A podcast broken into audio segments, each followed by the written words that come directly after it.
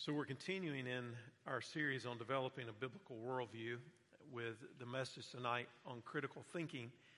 And I want to read here in just a moment, really, this entire section of Scripture. I, I narrowed it down, but then I broadened it back out. So, I'm going to read from 1 Thessalonians 5 and verse 12, and I'm going to go through verse 28 once I get to it. But I want to do a little bit of review, first of all, before we get to that. Uh, you have a handout, uh, or you should have when you came in. If you need one, there's still some left.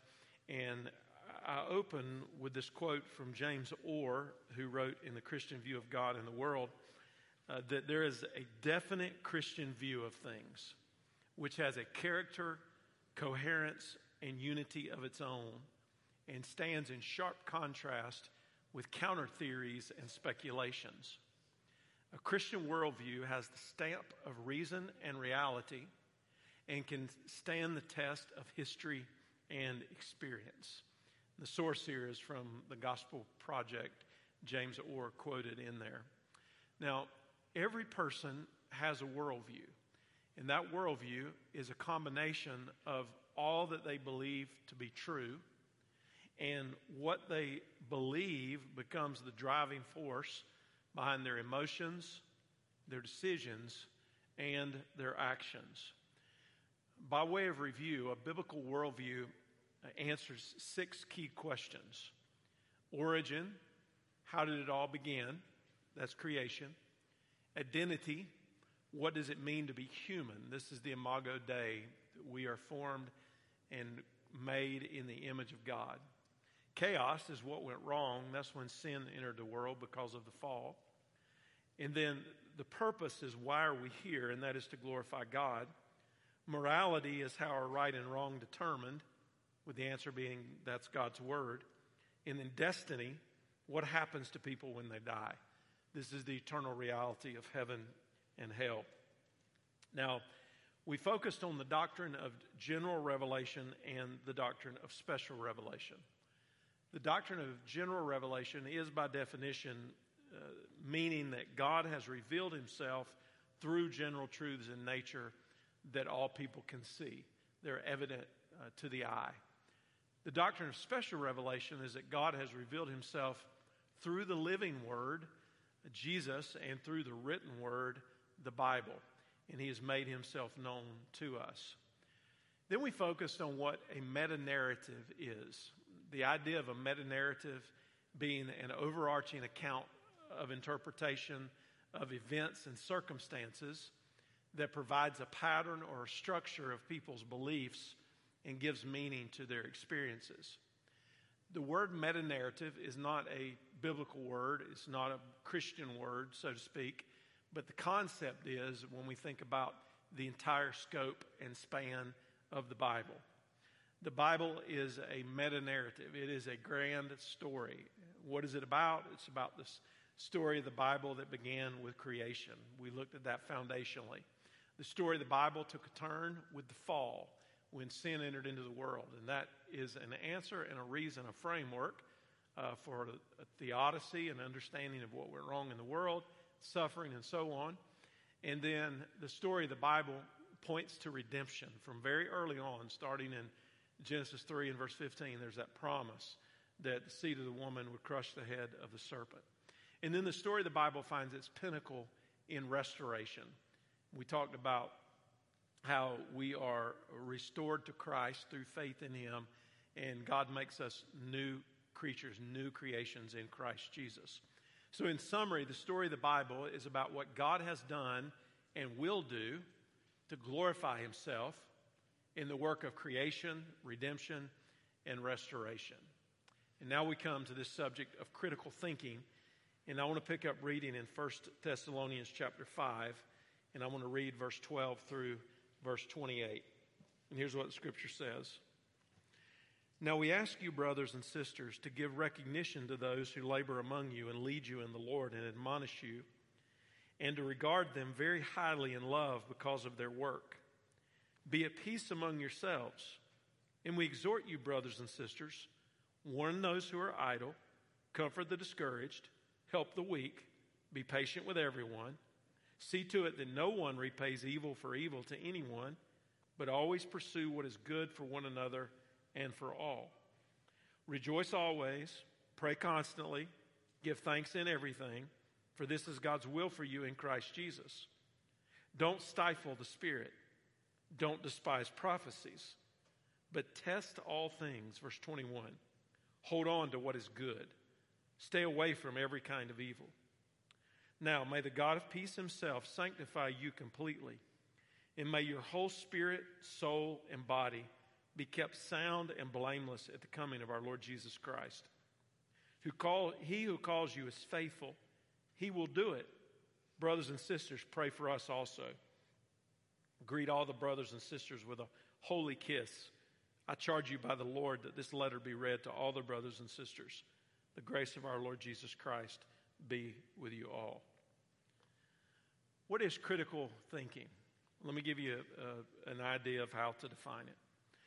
Don't be confused when we talk about critical thinking by the word itself.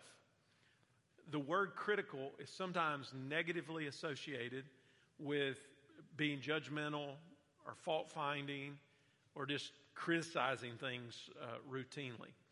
But the type of critical thinking that we need is about using our abilities to evaluate ideas in an attempt to discover whether or not they are true or false.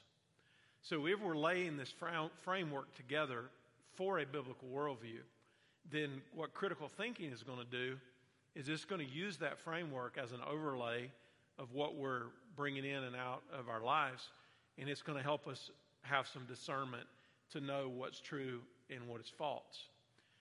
Michael Scriven and Richard Paul said that critical thinking is the intellectually disciplined process of actively and skillfully conceptualizing, applying, analyzing, synthesizing, and or evaluating information that's gathered from or generated by observation, experience, reflection, reasoning, or communication as a guide to belief and action. So critical thinking enables us to establish the doctrines that are central to the Christian faith so that we understand that they're based solidly on Scripture, on reason, and on available evidences or confirmation, whether it be fulfilled prophecy or archaeology or history or any number of other things that would uh, bring credibility to what we believe. And these doctrines stand up to a careful examination. Hard questions are welcome because solid answers await when you hold to the truth of the Scripture. But now, herein lies part of the problem. Critical thinking as a general skill in society is not very sharp for a lot of people. And critical thinking, unfortunately, is also not something that a lot of Christians are able to do very effectively to where they can explain not only what they believe, but why they believe it and why they believe it's credible. And I think much of the lack of spiritual fervor that we see in churches and among professing Christians is because many people are not sure if the Bible is valid or relevant for today's world. And they've listened to lies from people that want to take the underpinning out. And as a result of it, their critical thinking skills are not very sharp. I love this quote by the late R.C. Sproul. He said, You don't have to give up your intellect to trust the Bible. He said, You have to give up your pride. Now, I want you to think about that just for a moment because there's a lot of truth to that. That people that think they're just a notch smarter than everybody else are going to tell you what it really means. Now, it doesn't matter what it's meant to the church or to orthodoxy for the last 2,000 years. You've got people who think they're smarter than ultimately God is, and they sit in judgment on the scripture, and they'll tell you things that nobody else has ever thought of, or if they have, it's been from a heretical foundation, and yet they're purporting it to be truth. Critical thinking helps us be able to understand what we believe and why we believe it. Now, St. Augustine is a man who emerged in the late fourth, fourth century after a life of great sin, uh, in the worst kind of sin. And he emerged as a rigorous defender of the Christian faith once God got a hold of him and he was saved. He responded forcefully to the pagans' allegations that Christian beliefs were simply superstitious or barbaric. And he felt that intellectual inquiry into the faith was to be understood as faith seeking understanding. Now, I like that phrase. I think it's valid. Faith seeking understanding. And he said to believe is to think with assent. He said it's an act of the intellect determined not merely by reason, but also by the will. Faith involves a commitment to believe in a God, to believe God, and to believe in God. And in his work on Christian doctrine, he makes it clear that Christian teachers um, need to be able to interact with this line of reasoning and pagan thinking. And he points out that if what we believe is true, then it's going to stand up under scrutiny. And that's the bottom line of how we're going to approach this. So I'm going to ask and answer this question in these few minutes that we have. How can we sharpen our critical thinking skills? How can we sharpen our critical thinking skills? Well, number one, you can sharpen your critical thinking skills by loving the truth. By loving the truth. Now, we're not sure the specific problem that Paul addressed in verse 19. We jumped in at verse 12, but at verse 19, he's beginning to address some more specific issues. Uh, there may have been some abuses that were going on in the church where people were abusing the gift of prophecy in the church. And there's this concept of prophetic utterances that are mentioned. Now, in the early church, there was the office of prophet. Uh, that's Ephesians 4. There was also the spiritual gift of prophecy that we read about in 1 Corinthians 12.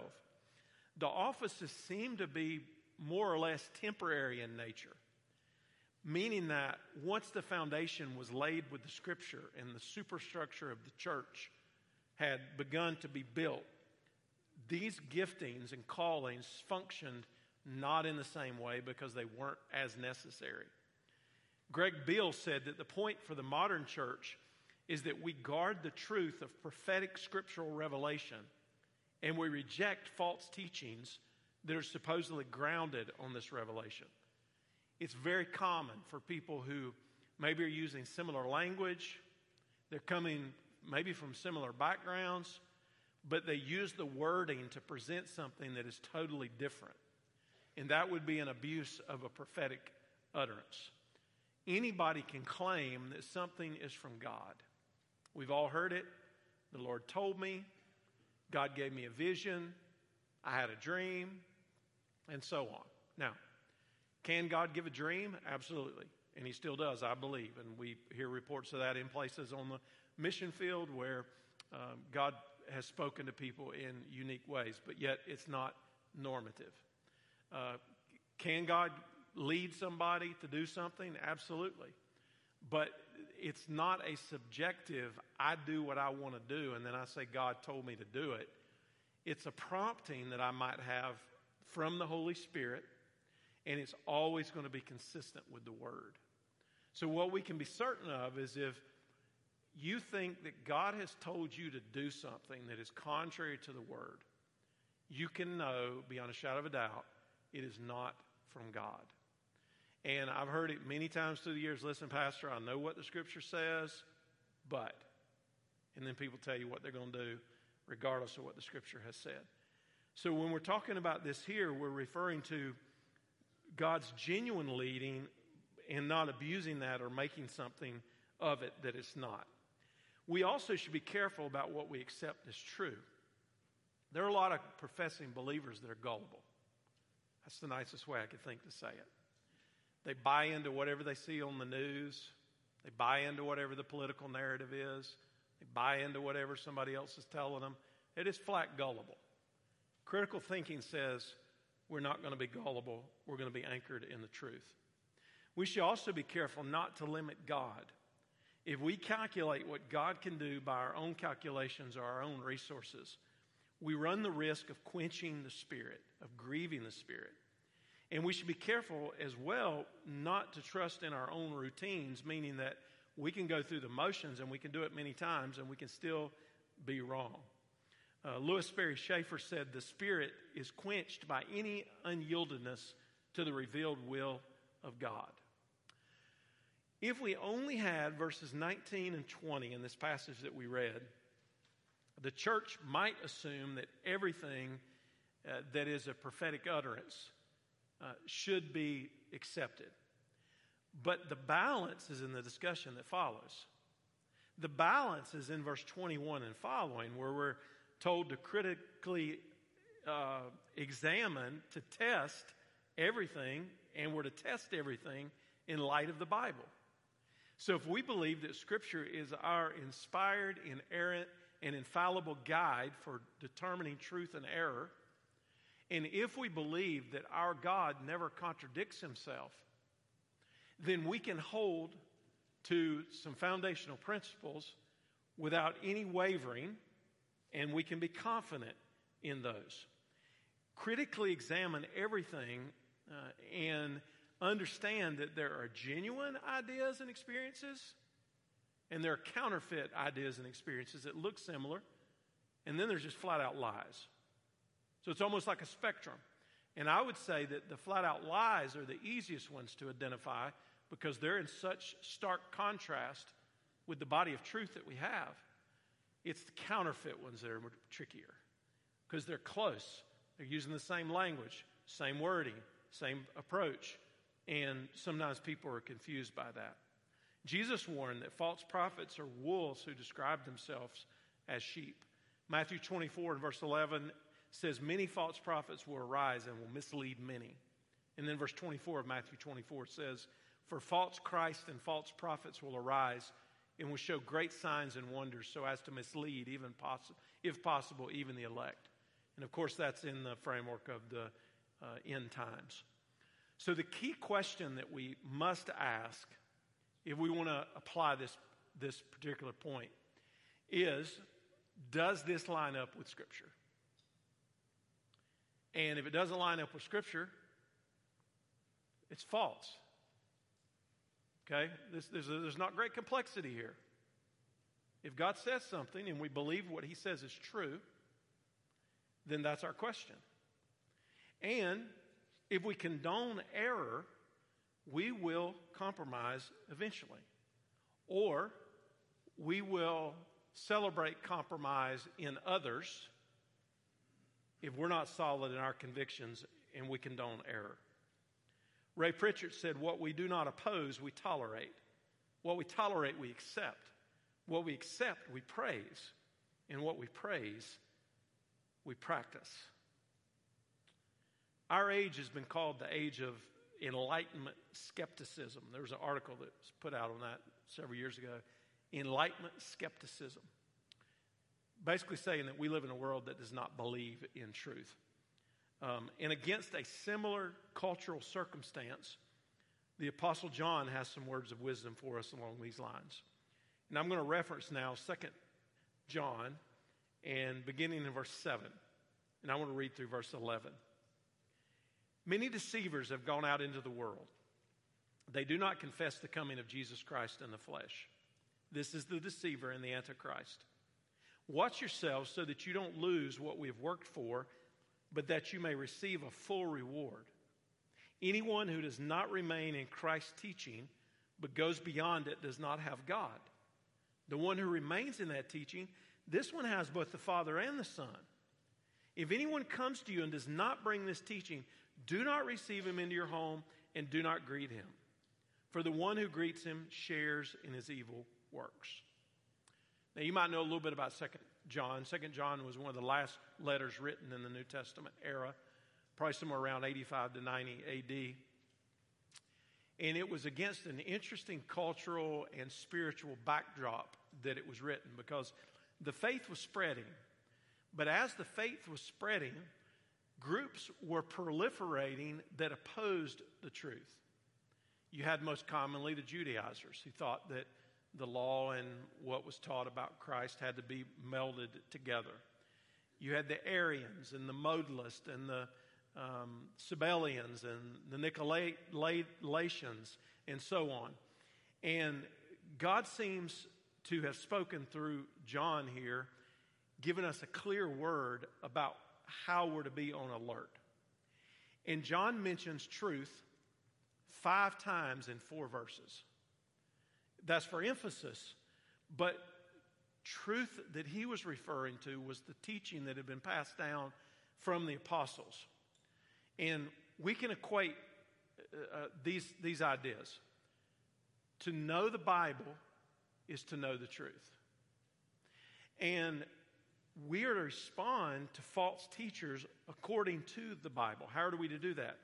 Guard against them, have no fellowship with them, avoid them, reject them, refute them, refuse them. And we live in a sin fallen world, but we don't have to support things that are not true. In fact, we have a responsibility not to as Christians. So we look to Jesus ultimately, who embodies the truth. And He is the truth. He's the Son of God. He's the standard of righteousness. He's the fountain of purity. He is altogether lovely. He's an admirable Savior. He's the source of all virtue. And I think the very first and most important thing you can do if you want to sharpen your critical thinking is love the truth. Know what you believe.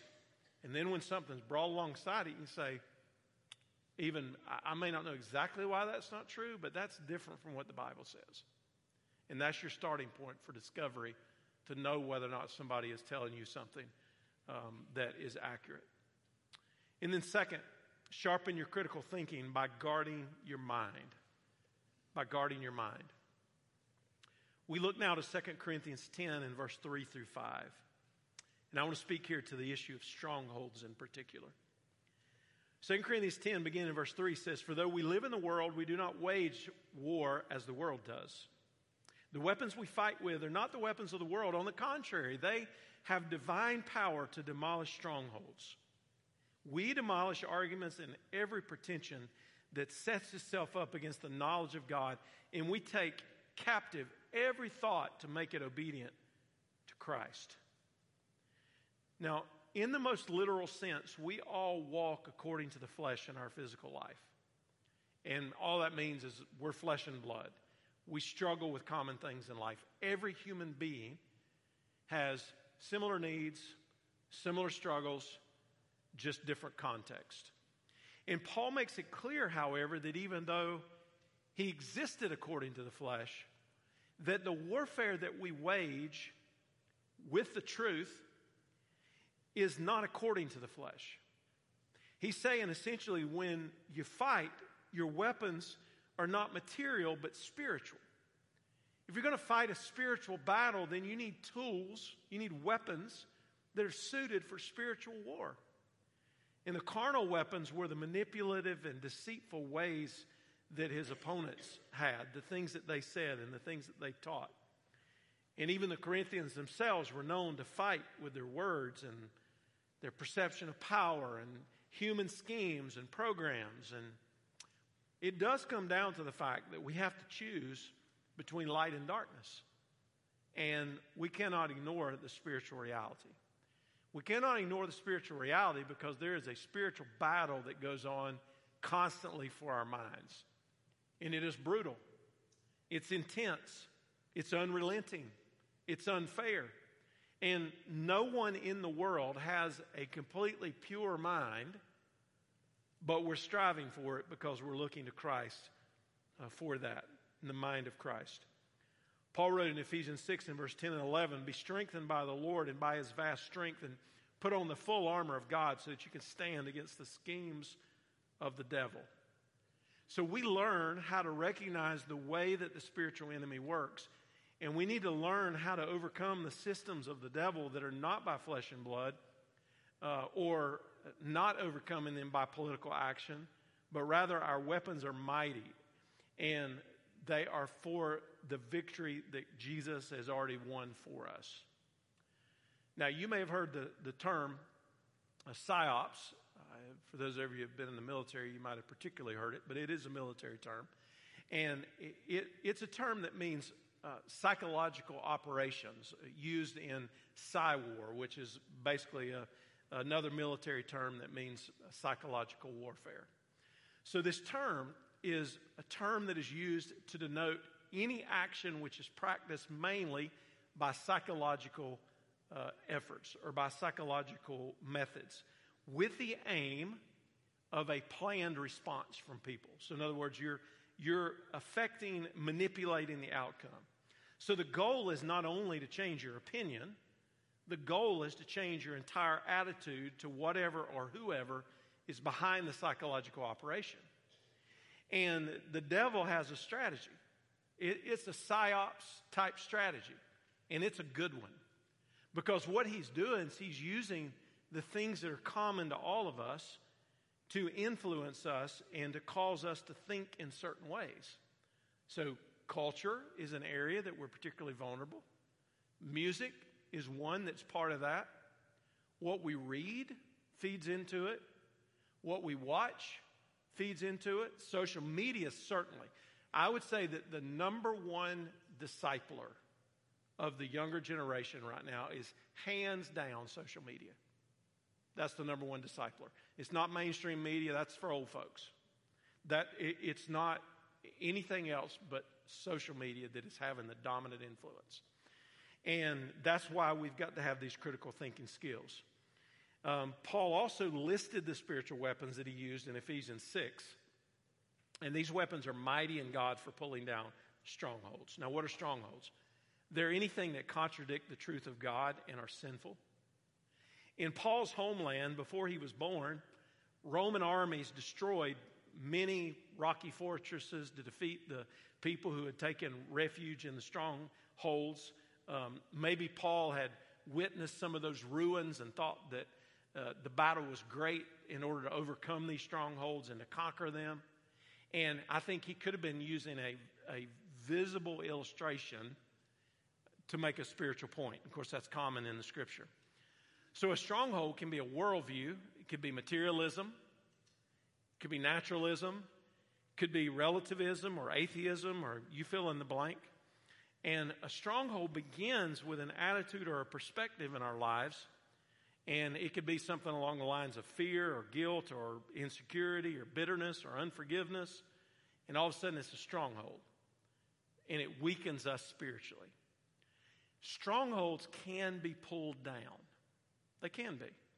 Of particular interest to Paul were the strongholds in their minds and their hearts. And they made arguments against God's mind and God's methods. They held on to every high thing that exalts itself against the knowledge of God. And that's why the command here is to bring every thought into captivity to the obedience of Christ. Our thoughts must be brought captive to Christ in an obedience to Him. And the word translated as take captive literally means to conquer or to bring into submission. A generation ago, when the computer revolution had just begun, not many people knew what they were doing. A lot of mistakes were being made, and even it's trial by error now in a lot of ways. But uh, they discovered an unalterable truth in those early studies. If the raw data that is input into a system is bad. The computer cannot do anything good with it. It's the garbage in, garbage out concept, right? So, this is true spiritually. If we're taking bad information in, that's not going to help us. It's not going to spiritually edify us. It's not going to help us make better decisions or to think critically. And I would say what's true of computers is also true of the human mind. So, how can you guard your mind? Well, you can guard your mind by filling your mind with Scripture. We're coming back to this point again, and it won't be the last time. Psalm 101 and verse 3 says, I will not set before my eyes anything that is worthless. You can guard your mind from spiritual pollution. Proverbs 15 and verse 14 says, A wise person is hungry for knowledge while the fools feed on trash, contemporary uh, translation. You can focus your mind on what is good. Philippians 4 outlines that for us. The things that are true, things that are honorable, things that are just and pure and lovely. If there's anything commendable, if there's any moral excellency in any of it, if there's anything praiseworthy, Paul says, dwell on these things, meditate on these things, make them a focus of your life. And then you can pray for purity of mind. Psalm 51 in verse 6 said, Surely you desire truth in the inner parts, and you teach me wisdom in the inmost place. John Piper wrote what I think is the most important missions book of the last generation, certainly, certainly of the 20th century. It's been updated several times. It's entitled Let the Nations Be Glad. And he wrote this in Let the Nations Be Glad. He said, Life is war. That's not all it is, but it is always that. Our weakness in prayer is owing largely to our neglect of this truth. Prayer is primarily a wartime walkie talkie for the mission of the church as it advances against the powers of darkness and unbelief. God has given us prayer as a wartime tool so that we can call headquarters for everything we need as the kingdom of Christ advances in the world. It's a battle for your mind, it's a battle of overcoming strongholds, it's a battle of using spiritual weapons rather than the weapons of the flesh, it's a battle of understanding what's going on and driving these counter forces that are contrary to the character of God and the Word of God. Guard your mind. And then, third and finally, if you want to sharpen your critical thinking, you need to sharpen your critical thinking by testing all things. Now, I want to come back here now to 1 John chapter 4, and I want to read uh, several verses here as we begin this point in 1 John 4. Beloved, do not believe every spirit, but test the spirit to see whether they're from God. For many false prophets have gone out into the world. This is how you know the Spirit of God. Every spirit that confesses that Jesus Christ has come in the flesh is from God, but every spirit that does not confess Jesus is not from God. This is the spirit of the Antichrist, which you have heard is coming. Even now, it's already in the world. Verse 4 You are from God, little children, and you have conquered them because the one who is in you is greater than the one who is in the world. They are from the world. Therefore, what they say is from the world, and the world listens to them. We are from God. Anyone who knows God listens to us. Anyone who is not from God does not listen to us. This is how we know the spirit of truth and the spirit of deception. Now, I believe John's words are vital for the preservation of truth. After telling us um, that God's commandment is that we believe in the name of his son, Jesus Christ, and love one another, he now tells us in chapter 4 and verse 1 hey, don't believe everything. That's what some of y'all need to hear. Don't, hey, don't believe everything. Be critical as you think about things. And he especially had in mind the false teachers who had left the church and they were drawing people after them. And uh, Ray Stedman said it's significant that this warning comes in the midst of John's discourse about love because false spirits, I think it's an incredibly important point, point, so I'm going to stick on this just for a second. Because false spirits tend to make a great deal about the subject of love. Every cult, every deviant group, every false movement makes its appeal in the name of love. Think about how that applies today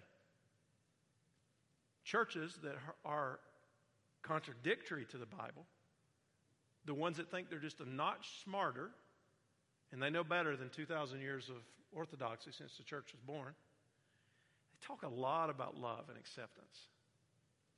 And ultimately, it's a cloak, it's a veil. Because love without truth is falsehood. And it's important that we are aware of what we're up against. And Paul emphasized the demonic aspect of false teachers. In 1 Timothy 4 and verse 1, he said the Spirit clearly says that in later times some will abandon the faith and follow deceiving spirits and things taught by demons. So the deceitful spirits and the demonic doctrines are taught by people who are caught up in things that are contrary to the truth. So, what is discernment? Discernment is the ability to decide between truth and error, between right and wrong. And it requires us making careful distinctions in our thinking about the truth. Discernment is a spiritual gift that some people have, according to uh, 1 Corinthians 12 and verse 10, but it's also a discipline that we can apply. So, it, it, a parallel of this would be that some people have the gift of giving. But just because some people have the spiritual gift of giving and they get a special blessing from it and are especially good at it and blessed because of it, doesn't diminish the fact that the rest of us are supposed to give as a spiritual discipline out of obedience. It's the same way with discernment. Some people have a spiritual gift of, of discernment, but we all have the responsibility to apply discernment. Tim Challies said spiritual discernment is really the way God allows us to see the world, to see it through his eyes. He gives us the Bible as a lens to see the world the way that he sees it. So I think discernment is needed because of spiritual warfare. John's teaching assumes that behind all truth in the spiritual realm is the spirit of truth. And behind all spiritually false teaching is the spirit of error led by Satan, but including the demonic forces. So, behind every false teaching is an evil spirit promoting the errors that they teach. Now, let's make a connection in the meta narrative here. From the time Eve was deceived in the garden until the last days when the final Antichrist will deceive the world, evil spirits have and will promote false teaching to lead people away from God and the truth. We should not be surprised or alarmed because Satan is described as presenting himself as an angel of light. He doesn't present himself as an angel of darkness, he presents himself as an angel of light to deceive. And Paul warned that they would disguise themselves, the false teachers would disguise themselves as apostles of Christ and as servants of righteousness. So we need spiritual discernment because evil is promoting error at every turn. And we need discernment that is based specifically, according to this passage, on the confession about Jesus. So we, we might process it like this a false teacher may seem to be promoting something that is attractive. He might even be able to do something that appears to be like a miracle or cast out demons or speak in tongues or something else that seems dramatic. But do they lead people to follow a false God? That's the real test. And to confess this specific error that he's addressing here, to confess that Jesus Christ has come in the flesh means that you agree with that as a statement, but it's more. So, like, this is at the heart of it, and I think this is a specific situation he's addressing. But the problem is, even the demons would agree that Jesus Christ is the Son of God who has come in the flesh. So the difference is do we confess this truth and also surrender to Him as Lord? So do we believe it, but then also act on it in faith? And when it says has come, that He has come, it implies His eternal existence and His humanity as well as His, as his deity. And one of the issues they were facing was the group called the Docetists, who taught that all matter is evil. So when they taught that all matter was evil, what they were doing was they were conflicting with the biblical concept of the incarnation. And the idea was that Jesus was only a spirit who seemed to be a real man. And I think that's the main issue that he's probably addressing here. And to deny that Jesus is God and man, eternally so, is to deny the Christian faith. John Calvin observed in his commentary, he said, Yet he only repeats here what we have met with before that as Christ is the object at which faith aims, so he is the stone at which all heretics stumble. As long then as we abide in Christ, there's safety. But when we depart from him, faith is lost and all truth is rendered void.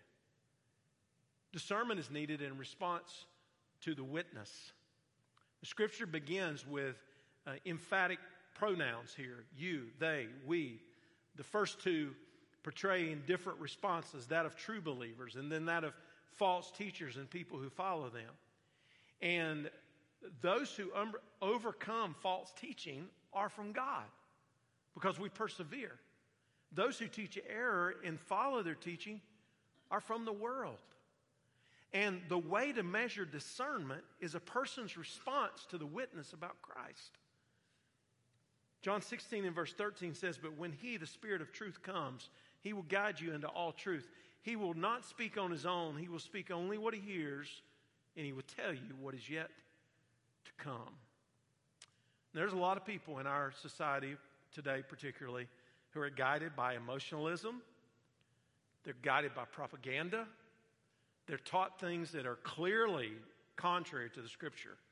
And somehow have to make, do gymnastics to validate what they think.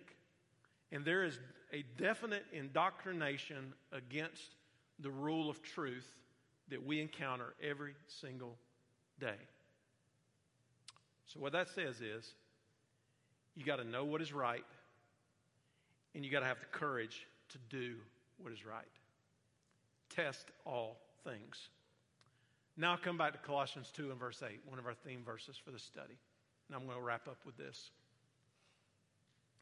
See to it that no one takes you captive by philosophy and empty deceit, according to human tradition, according to the elemental spirits of the world, and not according to Christ. If you want to sharpen your critical thinking and develop your critical thinking, you need to love the truth, you need to guard your mind, and you need to test all things. You need to be like the Bereans in Acts chapter 17 who tested everything that they were taught about the Scripture.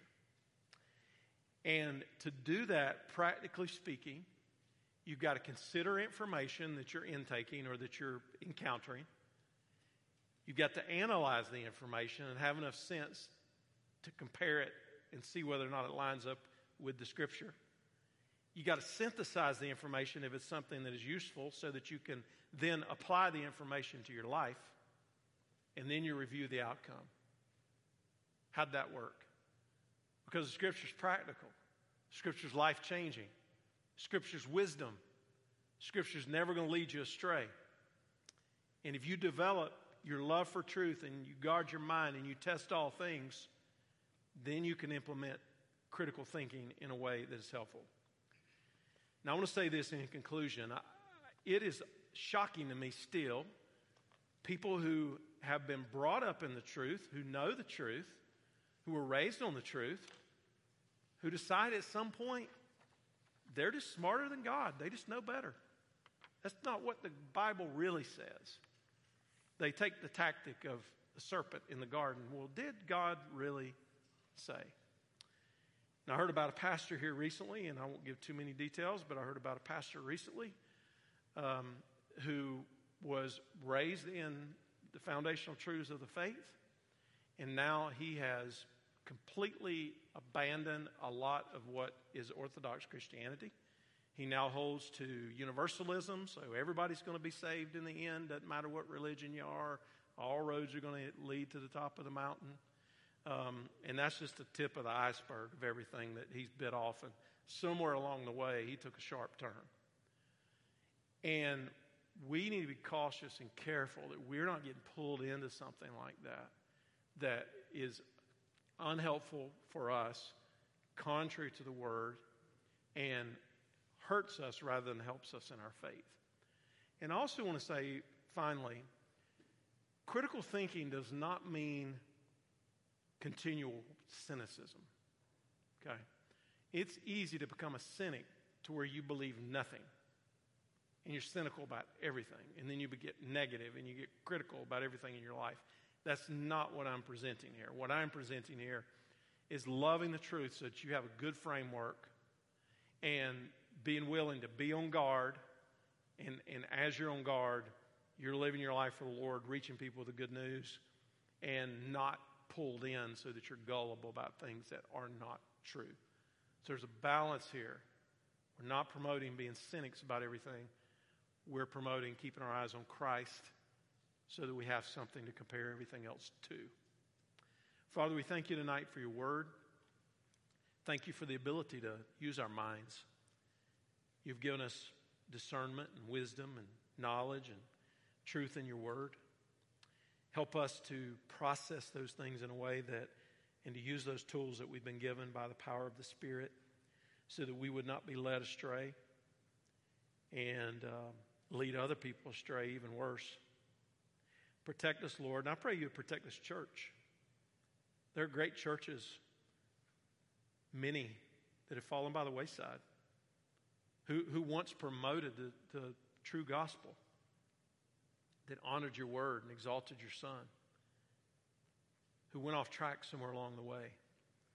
I pray that would not be the case here, but we would continue to be a voice and a proponents for truth. And as we do that, we'd love people so they would see the great love of Christ and his grace and mercy.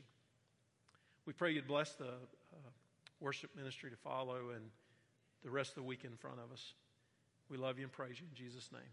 Amen.